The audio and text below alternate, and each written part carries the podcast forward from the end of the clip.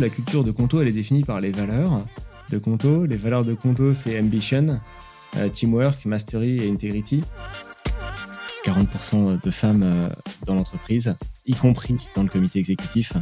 C'est que un chiffre, mais qui est une des illustrations d'une réalité, euh, qui est qu'on essaye de faire attention à, à construire une entreprise où tout le monde peut réussir et, et à pas tomber dans certains stéréotypes de la scale-up c'est euh, d'entendre les gens faire des références directes aux valeurs pour prendre des décisions qui affectent la manière dont ils font leur job en direct. Bonjour Emeric. Alors aujourd'hui j'ai la joie et le bonheur de t'interviewer je vais me présenter, mais vraiment rapidement. Donc, Claire Maillot, je suis euh, directrice générale déléguée en charge du numérique pour l'Université de Paris. J'ai euh, rejoint cette magnifique institution euh, en mai dernier pour une transformation digitale, beaucoup de, beaucoup de choses à faire. Mais bon, on n'est pas là pour parler de moi, mais pour parler de toi. Donc, Emeric, tu vas avoir l'occasion de te présenter un peu plus longuement, mais déjà, tu appartiens à une start-up magnifique qui s'appelle Conto. Est-ce que tu peux en quelques chiffres clés nous définir euh, l'activité de, de Conto alors, on va commencer par les chiffres. On parlera peut-être de ce qu'on fait précisément chez Conto jusqu'après. Je pense que le chiffre le plus important, c'est 220 000 clients, 220 000 clients satisfaits euh, de Conto euh, aujourd'hui. Moi, j'étais un de ces 220 000 clients avant de rejoindre l'entreprise. Et ben, ça compte de, de passer d'avoir le plaisir d'utiliser un service à le construire.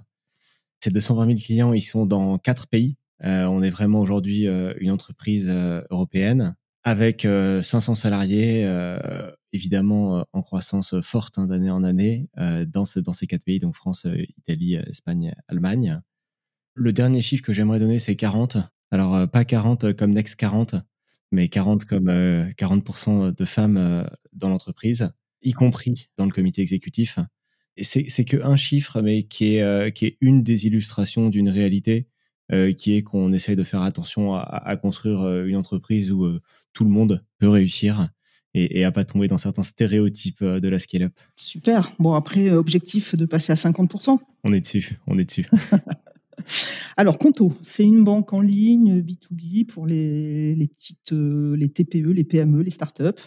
Tu l'as dit, 220 000 clients, mais tu l'as pas dit, en cinq ans. C'est quand même un challenge extraordinaire. Juste, quels sont vos concurrents aujourd'hui euh, en France? Je pense qu'il n'y en a pas beaucoup, mais au moins en Europe et dans le monde. Alors, on, a des concurrents, puisqu'aujourd'hui en France, euh, on a entre 1 et 2% de part de marché sur le segment qu'on adresse. Donc, il y en a 98 à 89% à aller chercher. Et puis, on, est à moins de 1% dans les autres pays. Hein, donc, il y a encore plus de potentiel. Donc, bah, les concurrents, c'est euh, les, banques traditionnelles qui ont euh, pignon sur rue. Donc, vous avez vu les agences. Comment on se différencie de ces concurrents?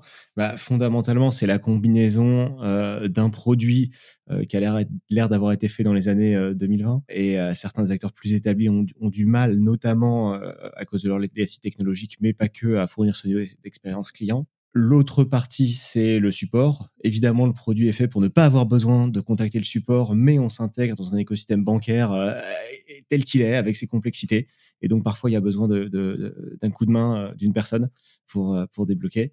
Et le troisième point fondamental, c'est qu'on a un pricing transparent, ce qui n'est pas forcément la, la, plus grande qualité des autres acteurs du marché. Alors oui, il y a d'autres fintechs.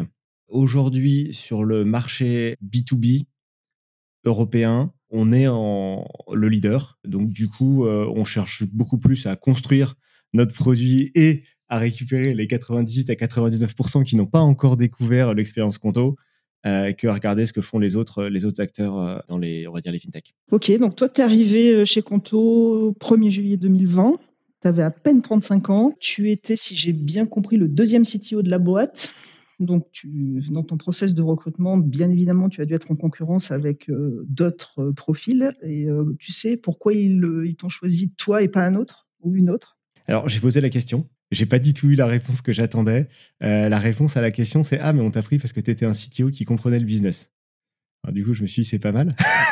Euh, du coup, c'est déjà un bon facteur différenciant. J'en avais pas, forcément euh, conscience. Mais je pense que c'est, ça, ça, montre un point clé finalement du, du job de, de manager tech euh, en, en scale-up parce que finalement, euh, le, le, le, manager tech, euh, il, quelque part, fait la jonction entre les besoins du business et la capacité des équipes à utiliser la tech pour répondre à ces besoins et dans notre cas, d'une manière euh, différenciée par rapport à, ce qui est déjà existant. Donc finalement, c'était peut-être la bonne définition du, du, job de CTO. Et, comme tu dis, oui, j'étais j'étais le deuxième, donc le, le CTO précédent et le CPO maintenant. Il est assis sur le bureau en face de moi. on se chambre régulièrement. Du coup, comment ça s'est passé? Premier jour, j'ai dit un peu bonjour à tout le monde. Deuxième jour, on s'est assis tous les deux dans une pièce. Il a pris tout ce qu'il avait dans sa tête, il me l'a déversé. J'ai passé une journée à prendre des notes. Et le troisième jour, on l'a plus vu. on l'a plus vu. Il est allé s'occuper de la team produit et, il m'a fait une transition 100% euh, clean euh, sur la tech. Et puis du coup, c'est un, un, vrai plaisir de travailler avec Marco qui, euh, bah, d'une part, est super fort en produit, également super fort en delivery, qui est un, bah, un, point de contact évidemment quotidien entre le produit et la tech, mais aussi qui, qui bah, sait parfaitement qu'est-ce que qu'est-ce que je gère avec les équipes qui m'a transmises et que, que je fais grandir depuis. Ok, donc facile de prendre la suite euh, de ce CTO. Je, pense que c'est des conditions optimales. Hein. Ouais, conditions optimales, ouais, tout à fait. Ton parcours, donc toi, il est, il est vraiment riche en expériences hétéroclites. Donc, tu as fait euh, de la grosse boîte comme Canal+, tu as créé ta propre boîte, ta propre start-up. Tu bosses maintenant dans une, une licorne. Donc, ça serait quoi pour toi le, souvenir dont tu es le plus fier de... Alors, je rappelle, hein, tu as 36 ans, euh, donc à la fois euh, jeune, mais déjà pas mal d'expérience. Donc, ça serait quoi le, souvenir dont tu serais le plus fier dans ton parcours? Quelque chose qui m'a vraiment marqué euh, personnellement. Moi, j'ai toujours euh, eu un peu le fantasme de la création d'entreprise, la start-up, etc. J'avais fait un stage dans la Silicon Valley au tout début. Puis, bon, par la force des choses, euh, j'avais pris un salaire. Et puis, euh, au bout de, euh, de, quelques années de carrière, donc ça devait faire huit ans que je travaillais, bon, je me retrouve en situation de créer ma boîte, comme tu l'as mentionné. Je me dis, qu'est-ce que je vais faire? Bon, je vais déjà faire du conseil. je suis core dev Django. Je devrais réussir à vendre du consulting sur Django. C'est parti. Effectivement, ça marche parce que le jour où je dis sur Twitter, youhou, je crée ma boîte, quelqu'un répond, ah, tu ferais pas du consulting sur Django? Victoire de l'inbound marketing. Et quelques semaines plus tard, j'envoie ma première facture à ce monsieur, qui était un entrepreneur en legal tech euh, basé à Atlanta, euh, avec qui je travaille toujours d'ailleurs. On échange une fois par an maintenant, hein, mais, euh, mais on est, on est resté proche. Ça fait vraiment quelque chose. Le moment où c'est pas j'ai eu une feuille de paye, mais le moment où j'ai fait quelque chose avec mes dix doigts et j'ai envoyé ma facture tout seul. C'était vraiment un, moment important. J'encourage tout le monde à, essayer si vous n'avez pas fait. Super. Et, du coup, ta plus grosse galère ou ton échec, mais ton échec euh, qui t'a permis euh, de rebondir euh, et, avec lequel tu as appris forcément des choses, hein. ça serait lequel? Les échecs, il y en a tellement partout que c'est compliqué d'en isoler un. une galère intéressante à raconter, c'est que avant ça, je travaillais chez, chez un e-commerçant. Des personnes peu aimables ont dû trouver que c'était drôle de nous dédosser. Et puis c'est toujours un peu compliqué dans ces cas-là parce qu'on ne sait pas très bien à quel moment on va négocier ou pas négocier ou pourquoi ça se produit. Est-ce que c'est euh, contre nous, contre quelqu'un d'autre, etc., etc. Et le moment très très désagréable, euh, c'est le moment où euh, l'antidédose de notre hébergeur lâche. donc je, ne citerai pas l'hébergeur en question, c'est des gens qui ont pignon sur rue, mais dont les antidédoses sont pas très solides. Et donc le moment très très intéressant, c'est le moment où si on prend pas du chiffre d'affaires, en fait, comme on n'a pas énormément de trésorerie, on va mettre 900 personnes au chômage. Euh, donc là, le moment encore plus marrant, c'est quand finalement il y a plus grand monde dans une assez petite équipe tech au final, hein, quelques dizaines de personnes, qui peut vraiment m'épauler euh, là-dessus. Et euh, du coup, il faut prendre une décision du genre, je peux tirer la prise et basculer sur Cloudflare, mais je prends 24 heures de migration DNS, donc et on ne sait pas quand ça revient, et on ne sait pas quand on se remet à faire du chiffre d'affaires. Voilà, donc, donc ça, c'est des moments assez éducatifs. T'as pris quoi comme décision? Bon, on l'a fait. Et puis après, on a serré les fesses, on a attendu que ça revienne. euh, Cloudflare, ça marche. Euh, après, euh, le deuxième moment rigolo, c'est le moment où Cloudflare nous a débranchés. Puis on les a payés plus, ils nous ont rebranchés. Euh, bon, bref, ça finit par se tasser tout ça.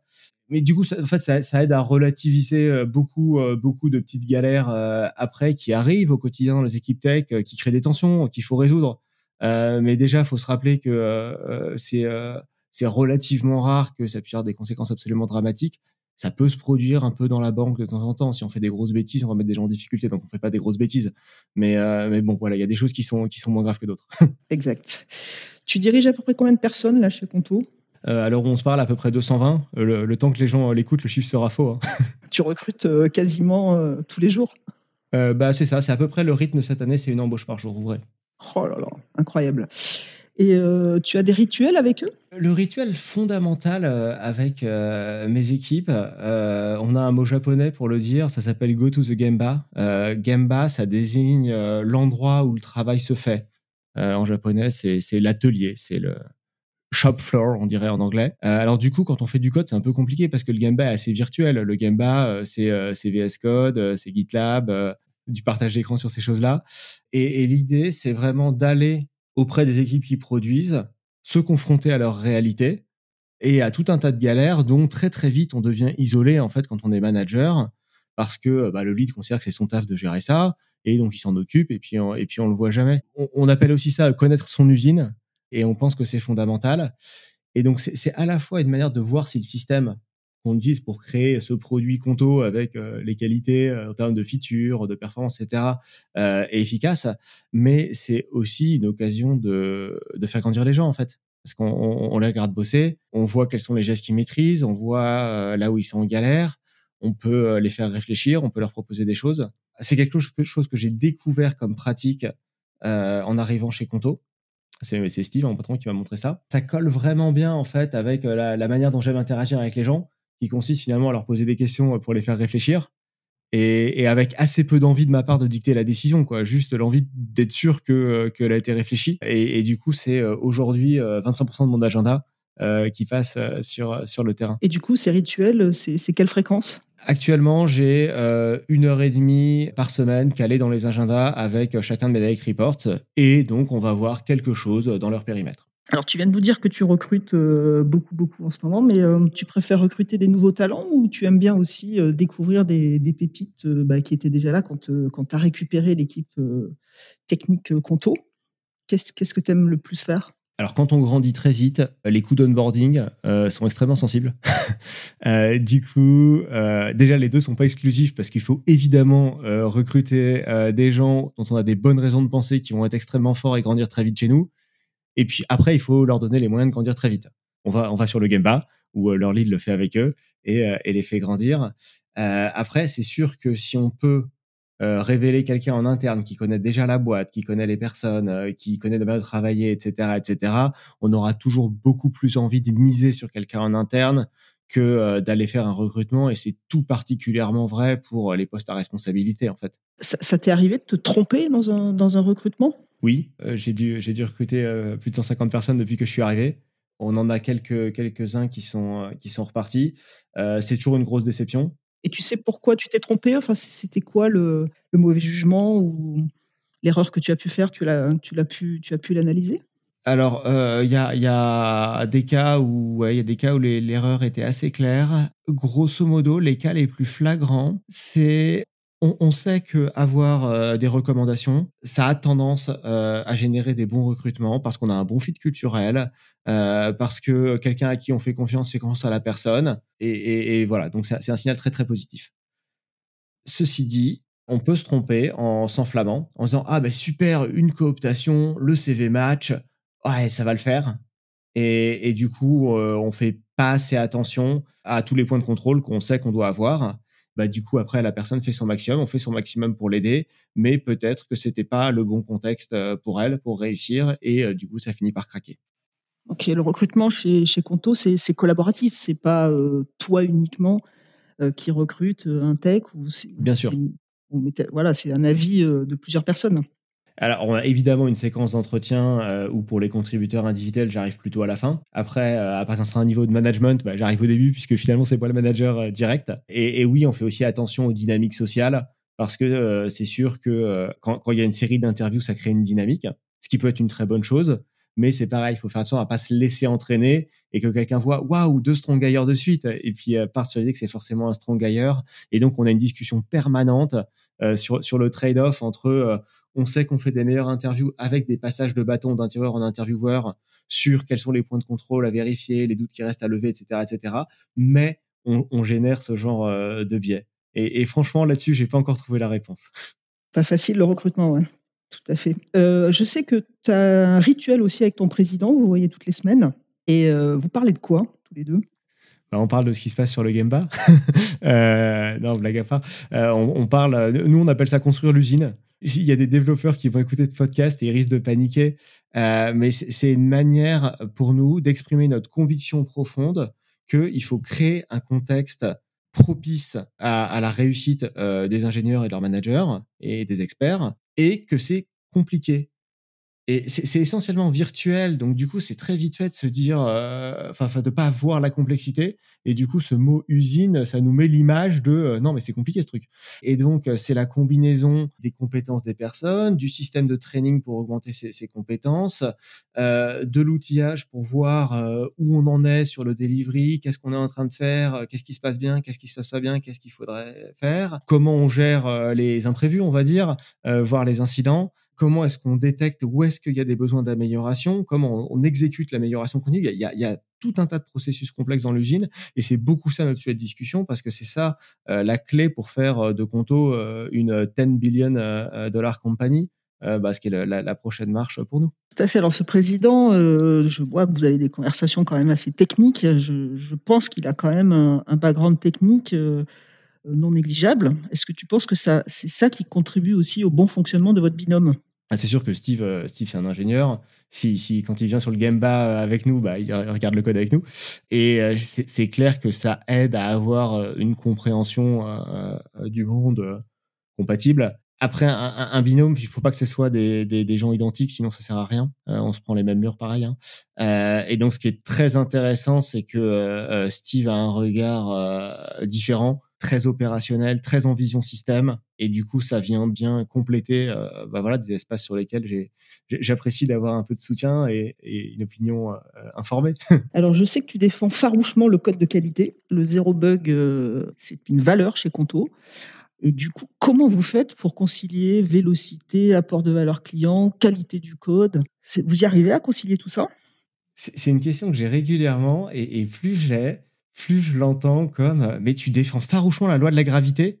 Bah ouais, 9,80 euh, newtons par mètre carré, enfin c'est c'est juste une loi de la nature. Et en fait, en fait la, la, la, la loi naturelle là-dessus, c'est que si euh, on coupe les coins sur la qualité, on sait que ça va nous ralentir. On va avoir, s'il y a des équipes QA, des retours de QA sur des bugs qu'on va devoir corriger, Bon, chez nous, il n'y a pas d'équipe QA, donc on gagne un peu de temps là-dessus parce qu'on fait pas de bugs, mais c'est autre chose. On va avoir besoin de retravailler des conceptions qui ont été mal faites, etc. etc. Donc, donc on va pas aller vite.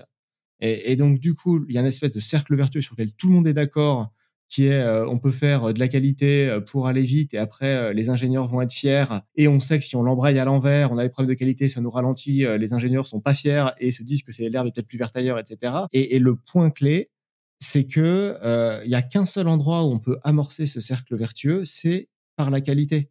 Et si on fait du code de qualité, du code qui est bien designé, du code qui décompose la complexité de manière claire, parce que la, complexité, elle existe, on, ne peut pas la supprimer. Tout ce qu'on peut faire, c'est la découper dans des sens qui font qu'on n'a pas de la complexité accidentelle en plus de la complexité naturelle. Donc du coup, si on fait ça bien, on est en train de faire de l'ingénierie de qualité, et puis le reste, ça vient un peu tout seul si l'environnement euh, est correct.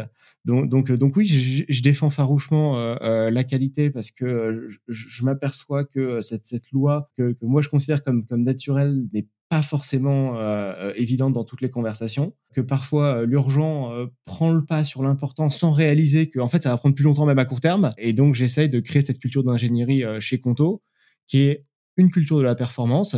la performance, c'est quoi? C'est chipper du bon code vite, euh, et c'est pas dissociable.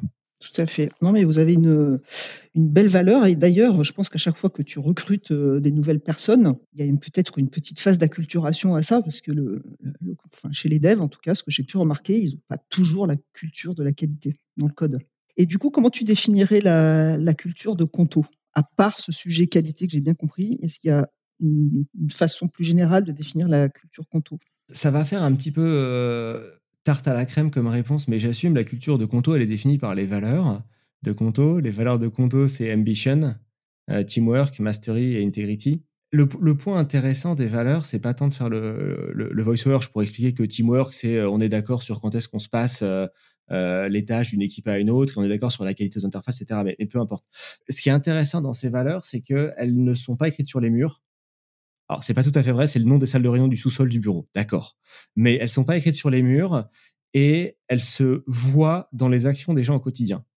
Et, ça, c'est ce qui m'a fait halluciner dans ma première semaine à Conto, c'est euh, d'entendre les gens faire des références directes aux valeurs pour prendre des décisions qui affectent la manière dont ils font leur job en direct. Un exemple caractéristique, c'est euh, dans ma première semaine, il se trouve qu'on a eu un incident euh, rigolo, qui, était en fait le pire incident technique de l'histoire de Conto jusqu'à ce, stade de l'histoire. et je pense que ça reste le pire à, aujourd'hui. Et, et, donc, à un on écrit un email au client pour leur expliquer. et, et j'entends quelqu'un dire, mais tu peux pas le formuler comme ça, c'est pas integrity. Jack, référence à la valeur de la boîte. Et, en fait, c'est extrêmement puissant. Et donc, la première valeur, c'était ambition. Donc, l'ambition de la tech et le mastery, c'est un peu, c'est un peu corrélé. Euh, c'est d'écrire euh, du, du, bon code euh, vite. Et tu disais peut-être qu'il faut convaincre les, les, devs du besoin de faire du code de qualité. Alors, pour moi, 80% du problème, c'est d'avoir une discussion honnête et transparente sur le fait que la première qualité du code, c'est d'exister et tant qu'il n'est pas mis en prod, il n'existe pas. Et donc, ce sujet de combien de temps ça prend pour arriver à le mettre dans les mains des clients est important. Et donc, oui, je mets l'accent sur la qualité comme enabler de la vélocité, mais à the end of the day, on fait pas du beau code pour faire du beau code. On fait du beau code parce que des clients qui ont besoin de features et maintenant, pas dans deux mois. ouais. Bien sûr. Alors toi, ça fait un an, ça fait un an et demi là que tu es, chez Conto, donc la culture, ça y est, tu es imprégné, tu es à fond mais tu recrutes. Donc quand tu vois arriver un petit nouveau, c'est quoi qui te fait dire tiens, il n'a pas encore la culture conto? Je, le verrais plutôt dans l'autre sens, c'est-à-dire que l'objectif de, de mon interview pour les contributeurs individuels en fin de process, c'est précisément de voir comment est-ce que euh, les personnes vont s'épanouir euh, dans cette culture. Et donc, typiquement, un marqueur fort que ça va bien se passer, c'est si dans cette conversation, je vois que nos manières de travailler leur font se poser des questions profondes. Et c'est en se confrontant à ces questions profondes et dures qu'ils vont progresser. Alors, je peux pas donner en public le guide complet de comment hacker à, mon interview, mais la, conviction fondamentale, c'est que euh, mastery, c'est on tend euh, asymptotiquement vers la manière optimale euh, qu'on n'atteindra jamais parce que c'est sans limite de bien faire notre boulot. Et euh, bah ça, ça passe par euh, aller chercher l'amélioration. Et donc, euh, il faut se dire qu'aujourd'hui, oui, on fait au mieux de nos capacités. Normalement, toute personne de bonne volonté fait au mieux de ses capacités tous les jours. Ça ne veut pas dire qu'on ne peut pas faire encore mieux. Et c'est vachement marrant de se gratter la tête pour réfléchir à où sont les gains. donc, ça, ça c'est un, signal fort que la, la, culturation va se faire. Écoute, petite dernière question là pour la route. Dans dix ans, tu te vois où? Tu te vois comment? Euh, Dans dix ans, j'aimerais bien euh, prendre encore du plaisir à écrire du bon code. Euh, je sais que la plasticité des neurones baisse avec le temps, donc ça joue pas en ma faveur. Mais si je contribue encore à des projets open source, je pense que j'en serais très heureux. à mon avis, ça restera aussi important pour moi de faire grandir les gens en leur posant des questions. Les, les, souvenirs les plus anciens que j'ai de faire ça remontent à quand j'avais 14 ans. Donc il faut croire que, que ça me colle au corps. Voilà, après, il y a, beaucoup de manières de répondre euh, à ces deux conditions. Euh, mais, je pense que c'est les fondamentaux. Super. Un grand merci, Emeric. Euh, bravo pour ce parcours. Et puis, Conto, franchement, ça fait envie. Hein. Merci, Claire. Au revoir.